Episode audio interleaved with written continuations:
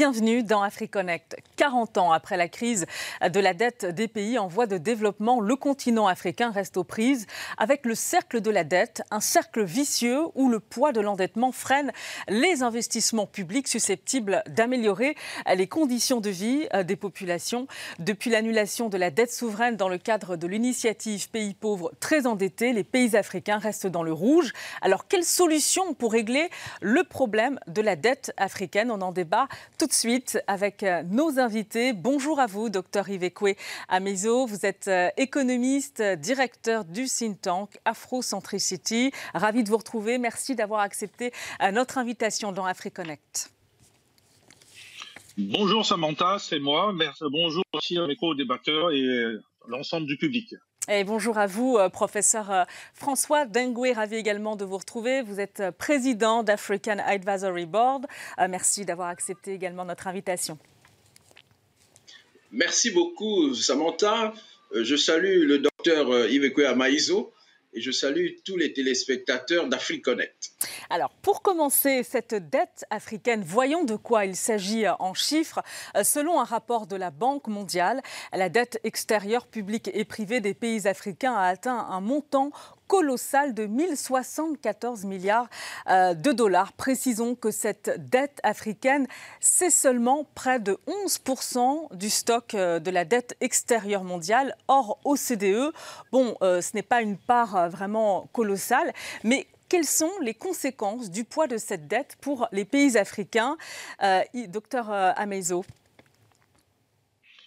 Ben D'abord le chiffre le chiffre est donné par les créanciers. Il faudrait pouvoir se poser la question si les pays endettés, l'Afrique en particulier, pourraient proposer un chiffre. Parce qu'il y a un problème entre la dette, ce qui m'amène à la définition. Vous avez des dettes de long, court terme. Vous avez des dettes publiques, privées. Vous avez des dettes bilatérales, multilatérales. Vous avez des dettes avec ou sans garantie de l'État. Vous avez une dette internationale ou une dette nationale envers les entreprises locales, par exemple. Donc, quand vous faites toute cette distinction, vous vous apercevrez peut-être que ce chiffre que vous venez de donner est inexact. Une partie de ce chiffre constitue une dette inique et qui ne doit pas être remboursée. Moi, je commencerai d'abord par cela. Mais sur le, le, poids de cette dette pour euh, les pays africains? Le poids pose problème puisque c'est les pays créanciers qui imposent ce poids il y a un problème, on le dira tout à l'heure, sur la façon de calculer comment cette dette se met à augmenter pour arriver au chiffre que vous avez dit. Et donc, si vous n'êtes pas en capacité de rembourser, vous perdez en fait en termes de souveraineté, de décision économique, ce qu'on appelle nous la marge économique. Et du coup, ben, vous ne faites pas votre développement. Et si vous le faites, vous le faites pour quelqu'un d'autre, donc le monde extérieur. Professeur Dingoué, sur euh, le, calcul justement de, cette dette, euh, votre analyse et puis sur le poids aussi euh, que cette dette constitue pour les pays africains. je soutiens absolument le préalable qu'a posé le docteur Ivekoya Maïzo. Et je le soutiens d'autant plus que tous ces calculs sont faits à l'OCDE. Quand j'étais à Paris, je travaillais régulièrement à l'OCDE, j'ai assisté à plusieurs séances et vous savez que c'est l'OCDE qui est l'organisme qui centralise tous les chiffres de la dette des pays africains et plus généralement des pays dits euh, en voie de développement. Euh, il y a un, véritable calcul à faire, il y a une véritable clarification à faire. Et à ce propos, puisque vous me posez la question, je peux vous raconter une anecdote. Quand le président Mobutu est tombé, le premier régime du, du président Kabila euh, c'était dans l'hiver 97, si je me trompe, euh, il y avait à, Paris une réunion dite des Amis du Congo.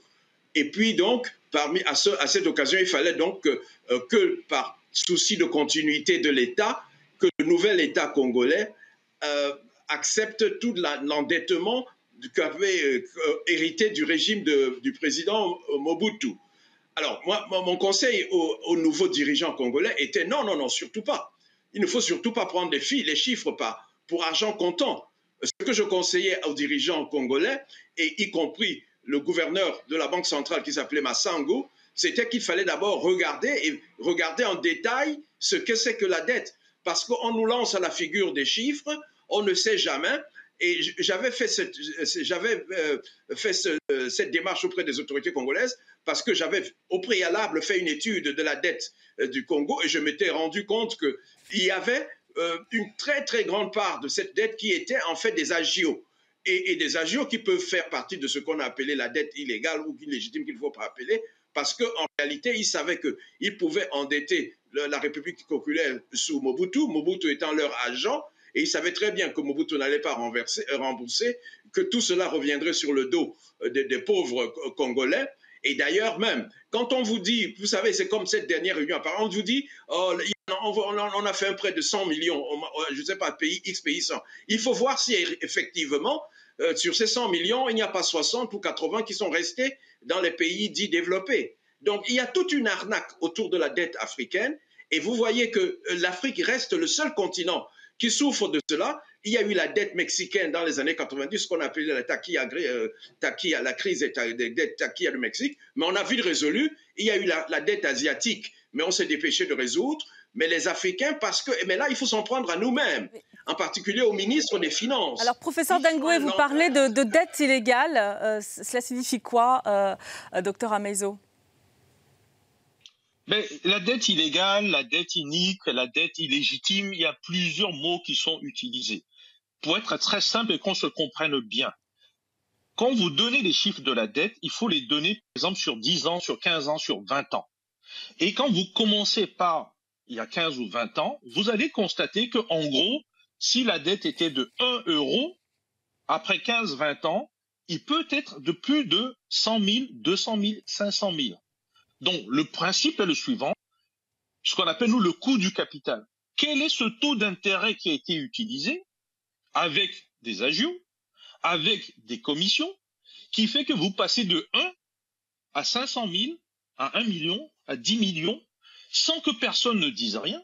Et quand on vous demande de rembourser, vous ne remboursez jamais le capital, jamais le capital, vous ne remboursez que les intérêts.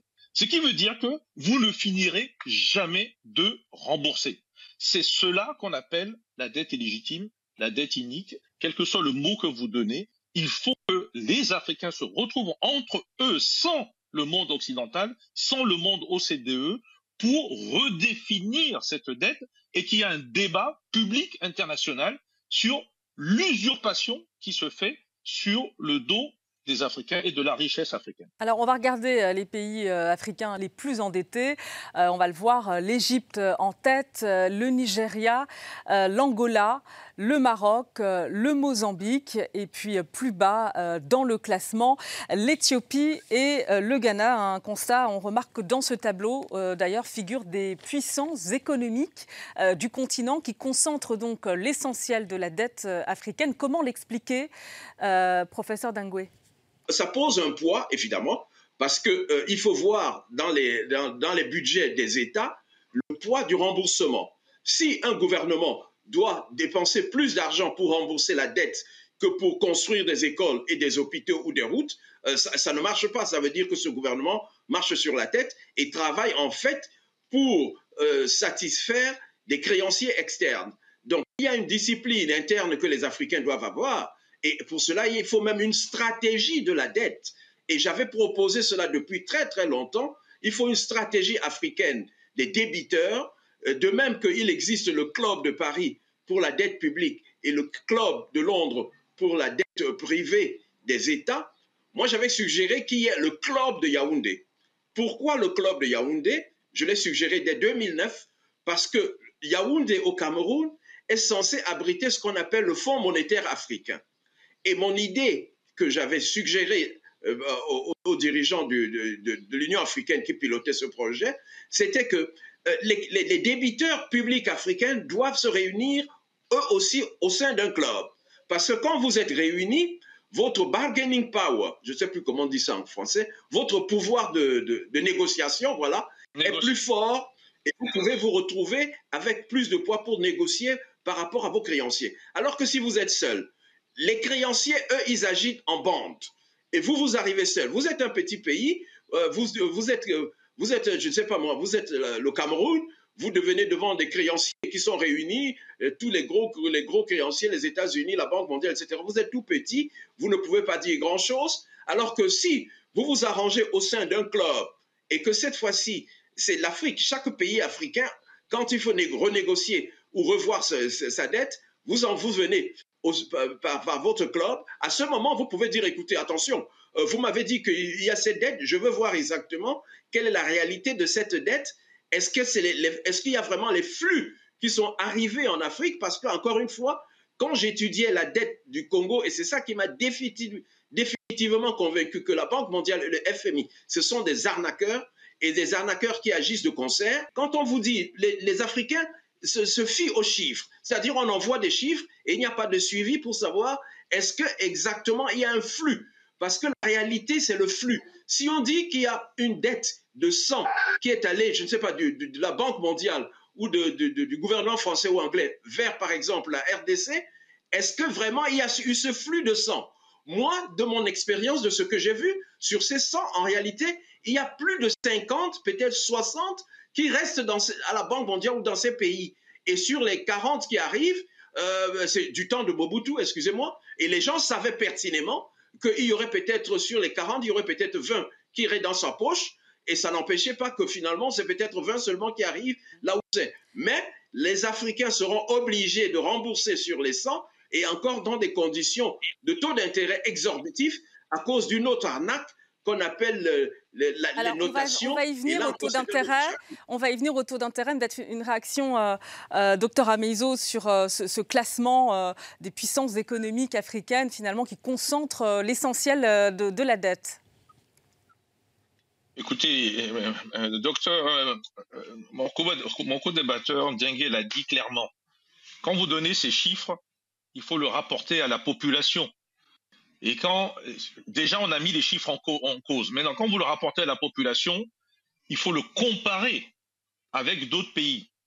S'il y a un pays qui est endetté dans le monde, ça, il s'appelle les États-Unis, là où vit M. Dwengue.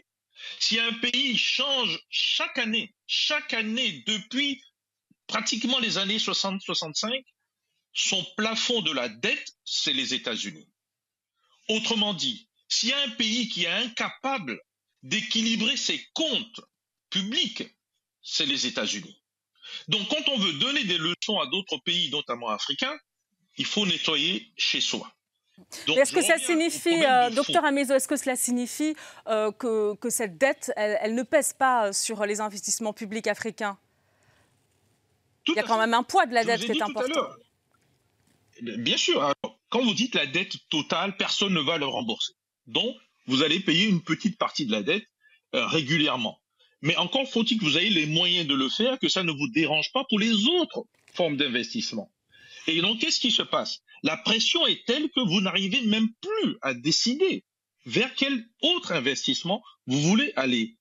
Certains de nos chefs d'État choisissent même de ne faire que des investissements qui arrangent les pays étrangers.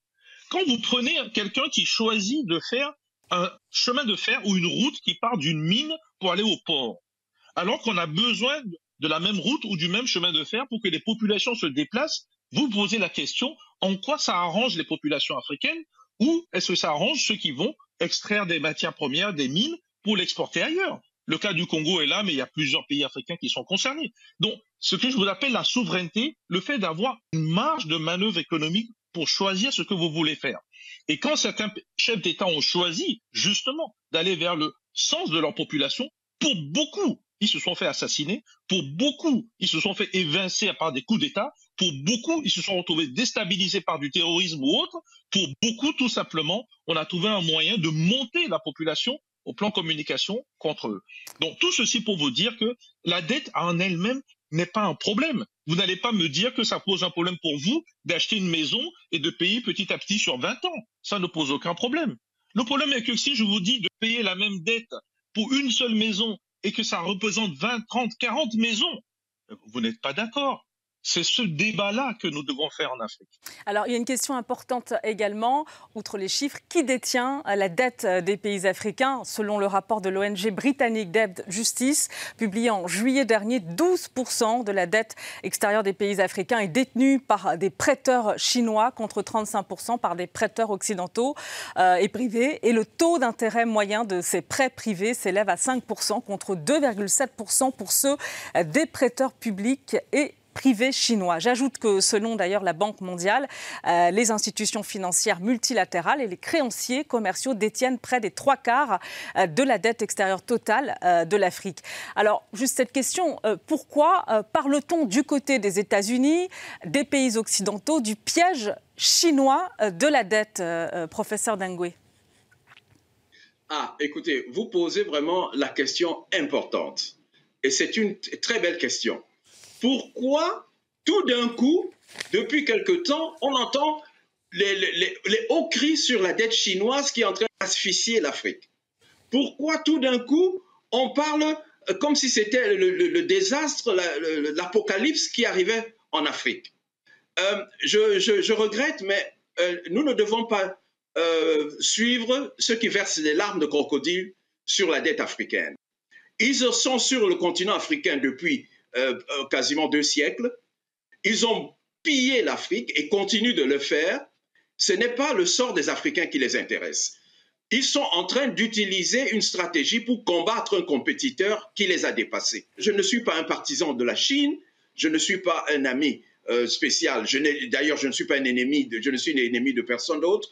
Tout ce que je déteste, c'est l'hypocrisie. L'hypocrisie du Yankee des États-Unis et, du groupe des, pays européens qu'il a colonisé et qui agit avec eux de concert sur l'Afrique, sur la question chinoise est énorme.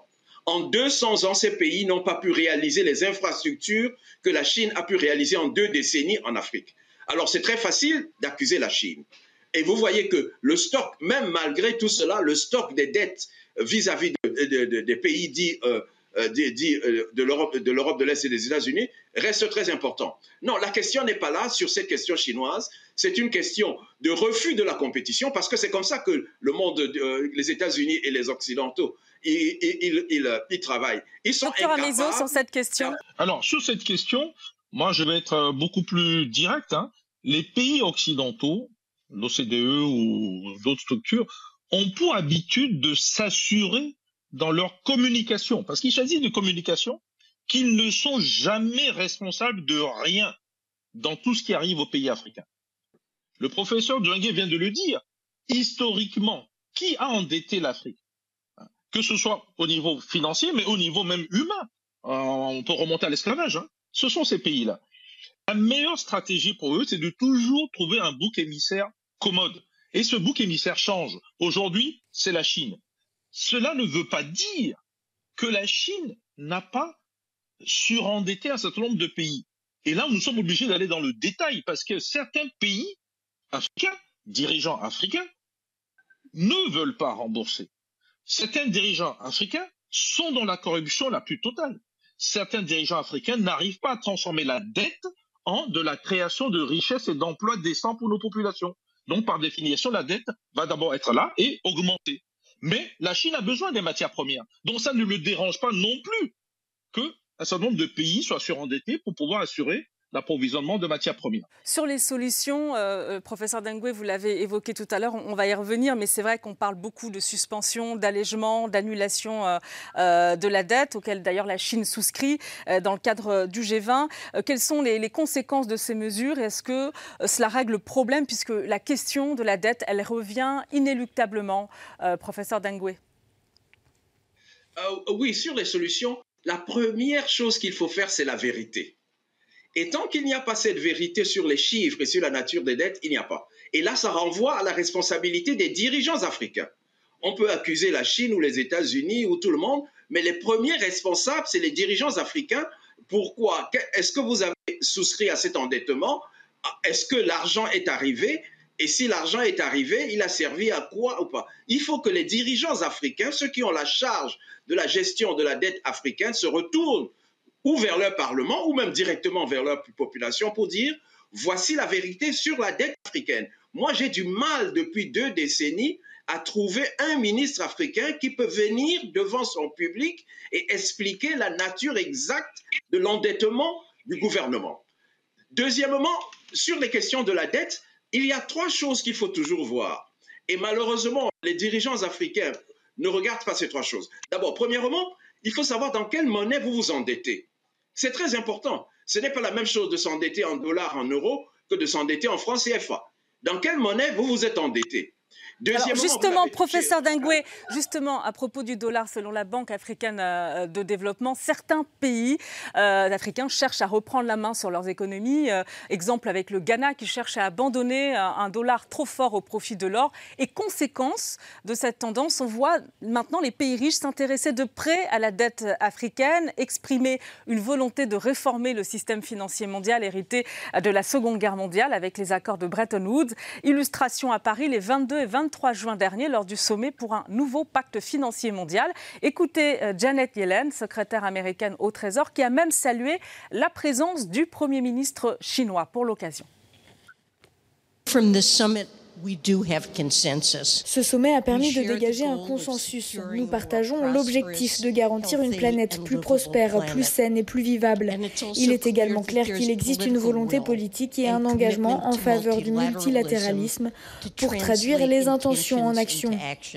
En effet, je suis heureuse de partager la salle avec des collègues du monde entier, y compris le Premier ministre chinois. Comme je l'ai dit dans un discours prononcé plus tôt dans l'année, comme les deux plus grandes économies du monde, nous avons la responsabilité de travailler ensemble sur les questions mondiales. C'est quelque chose que nous pouvons faire et que le monde attend de nous.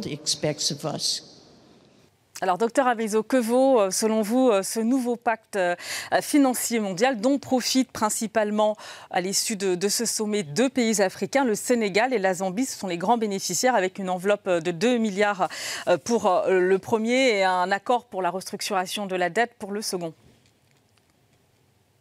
Il y a deux parties de votre question. D'abord, la vérité dont parle professeur Dwengue, c'est la transparence, c'est la redevabilité ou accountability en anglais ça n'a pas lieu en Afrique, ce n'est pas normal. La vérité des comptes publics. Et les pays occidentaux pourraient aider à cela, ils ne le font pas. Pourquoi? Parce que personne ne veut traiter du taux d'intérêt usurier.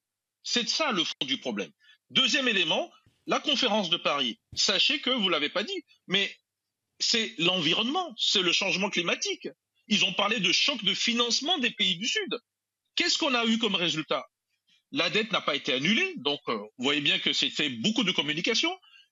La secrétaire au Trésor États-Unis, les Américains sont les spécialistes quand vous les entendez parler. Mais dans la pratique, vous ne voyez quasiment aucun geste accompagner ce qui vient d'être dit. Donc, bien sûr qu'on peut dire des belles choses, comme a dit Madame euh, Janet, mais Marielle et Madame Yellen. Mais mon problème de fond, c'est que je n'ai vu aucun choc. Il y a eu des possibilités d'aller, par exemple, taxer euh, quand on prend des billets d'avion.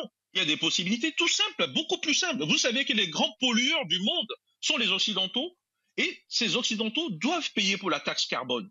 S'il y a une solution à cette dette, ils n'ont qu'à payer leur part de taxe carbone. Vous allez réduire cette dette par trois quarts, une fois qu'on a fait les calculs. Mais ils n'en parlent pas et ça ne les intéresse pas. Donc, il y a des solutions. Ce n'est pas le problème en soi. Maintenant, qu'on nous raconte ce qu'on veut, qu'on peut tromper un certain nombre de chefs d'État souvent aux ordres, parce qu'il fallait voir derrière, quand vous avez montré votre image, ceux qui sont derrière M. Emmanuel Macron, c'est tous des gens, essentiellement des pays francophones, mais aussi de pays qui sont endettés jusqu'au cou. Et il faut le dire, l'endettement est venu de la mauvaise gouvernance. Quand vous voyez le Ghana que vous citez, mais le Ghana a vendu tout ce qui ramenait des recettes pour ce pays. C'est inadmissible. Et donc cette personne qui est le président du Ghana, normalement, aurait dû avoir un problème de redevabilité. Et ça, on n'entend pas.